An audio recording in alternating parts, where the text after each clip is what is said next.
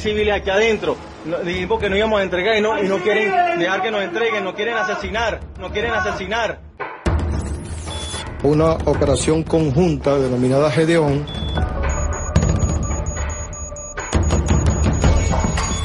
El operativo. El lunes 15 de enero de 2018 se reportó un inusual movimiento policial en la vía hacia el Junquito. Las propias víctimas confirmaban los rumores. Oscar Pérez había sido localizado. Estamos negociando, no queremos hacer frente a funcionarios que pasó a conocidos de nosotros. 6 de la mañana. Pérez fue ubicado en una casa del sector Araguaney, kilómetro 16 del Junquito propiedad del médico William Alberto Sequera. Estaba acompañado de seis personas, Abraham Agostini, Lisbeth Ramírez, Daniel Soto, Abraham Lugo Ramos, Jairo Lugo Ramos y José Alejandro Díaz Pimentel. Cuatro organismos de seguridad del Estado participaron en la operación. Guardia Nacional, Policía Nacional, SEBIN y las Fuerzas Especiales de la PNB. La zona fue acordonada de inmediato la Guardia Nacional dispuso un bloqueo a la prensa a dos kilómetros del lugar. 6.30 de la mañana. En un segundo video, Oscar Pérez seguía mostrando su disposición de entregarse. No vamos a permitir que maten a esta gente inocente tampoco. A las 7.30 de la mañana, Oscar Pérez reporta que aún no hay heridos, pero que les estaban disparando.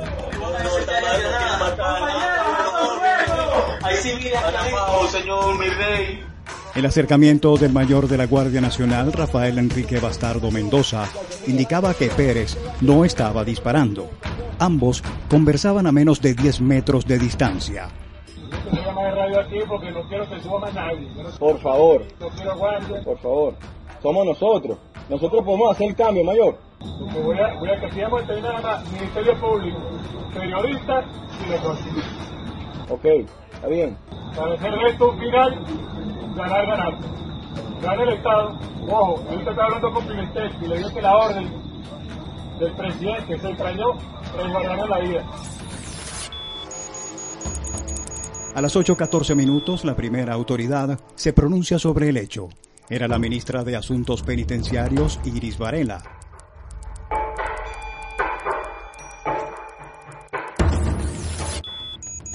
A las 8.33 de la mañana, el número 2 del chavismo, Diosdado Cabello, escribe, Los viudos y viudas de la violencia lloran y quedan al descubierto cuando caen sus peones. Con justicia seguiremos trabajando por la paz. A las 9.17 minutos de la mañana, Cabello insiste. Los palangristas de la derecha y sus medios, en modo desespero, defienden al terrorista Oscar Pérez. Qué falta de vergüenza y de ética. Minutos más tarde, a las 9.30 minutos de la mañana, un tuit de la cuenta de Oscar Pérez asegura, moriremos de pie defendiendo nuestra tierra, pero nunca de rodillas ante los tiranos. 9.47 minutos de la mañana. La madre de Oscar Pérez pide en un video que permitan a su hijo entregarse. Soy la madre de Oscar Pérez, él está tratando de entregarse y no lo dejan. Deje que se entregue. 9.53 de la mañana. Nada se sabía de las negociaciones y Cabello tuitea. El terrorista Oscar Pérez atacó a quienes lo rodean, hiriendo a dos funcionarios del FAES. Los cuerpos de seguridad respondieron al fuego. Minutos más tarde, Oscar Pérez publicó un video donde se ve herido. Hay civiles aquí adentro. Dijimos que no íbamos a entregar y no, y no quieren dejar que nos entreguen, no quieren asesinar. En el operativo participan 600 efectivos de tropa, utilizando lanzagranadas RPG-7 dos tanquetas blindadas y un helicóptero. A pesar de los videos de Pérez y los tweets de Cabello, poco se sabía del destino de los rebeldes. A las 11.30 minutos de la mañana, se filtra un audio del jefe de los CLAP y ex policía Freddy Bernal, en donde habla de los fallecidos. En el audio se revela la participación del jefe del colectivo Tres Raíces, Eiker Vázquez. Compatriota, le habla Freddy Bernal. Hoy ha sido un día importante en la defensa de la revolución bolivariana y socialista. Un grupo de patriotas como Heikel han caído en combate como caen los revolucionarios de todos los días. ¿Qué hacía un colectivo en el lugar de los hechos? Para esa hora, Oscar Pérez deja de publicar videos y Cabello sigue siendo la única autoridad que informa sobre los acontecimientos. A las 12.04 del mediodía, escribe un tuit que justificaría el desenlace. El terrorista Oscar Pérez y su banda abrieron fuego contra la policía hiriendo a 10. 12.31 del mediodía. Tras él, Iris Varela escribe, el asesino Oscar Pérez y su banda de terroristas pagarán con todo el peso de la ley. Urge capturar al mentor Miguel Rodríguez Torres, peor o más peligroso que esta lacra. A las 12.49 minutos de la tarde, el canal del Estado emite un primer comunicado, pero no especifica las víctimas mortales. En ese comunicado, Eiker Vázquez es tratado como un policía nacional. Que el día de hoy 15 de enero de 2018 resultó desmantelado un peligroso grupo terrorista luego de un enfrentamiento con las fuerzas de seguridad y mantenimiento de la paz de la República. Estos terroristas, quienes estaban fuertemente pertrechados con armamento de alto calibre, abrieron fuego contra los funcionarios encargados de su captura e intentaron hacer detonar un vehículo cargado de explosivos con el muy lamentable saldo de dos funcionarios de la Policía Nacional Bolivariana fallecidos y cinco gravemente heridos.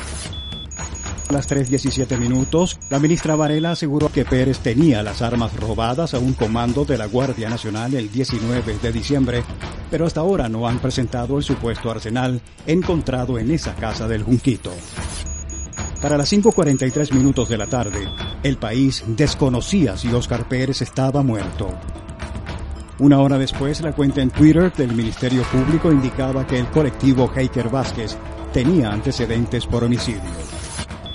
A las 7.36 minutos de la tarde, el periodista de sucesos Davis Ramírez confirma que el rebelde Oscar Pérez, sobre quien se posaba la incredulidad de la mitad del país, había sido abatido.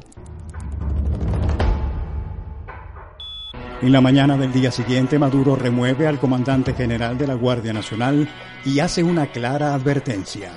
Debe saber la contrarrevolución mayamera, debe saber la oligarquía colombiana, que a cada grupo que armen y financien para traer el terrorismo, les va a tocar el mismo destino un día después de la masacre, el ministro de Interior, Néstor Reverol, se presenta al país para informar lo sucedido, pero deja más dudas que respuestas.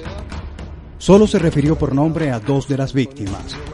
Aunque aseguró que entre los abatidos se encontraba una dama no identificada, dijo que tenía 26 años. Habló de los dos funcionarios de la Policía Nacional muertos, a quienes nombró Nelson Chirinos y Andrew Ugarte, nombre con el que Heiker Vázquez estaba registrado en la Policía Nacional. Ambos funcionarios fueron enterrados dos días después con total libertad. Y así conmemoran al malandro, al colectivo. En el Junquito, jamás se le permitió a la prensa llegar a la escena del crimen. Un día después la casa fue demolida por completo, destruyendo también la escena del crimen. Semanas después, se filtró un audio inédito de la comunicación de los policías que confirmaría que Oscar Pérez fue detenido con vida.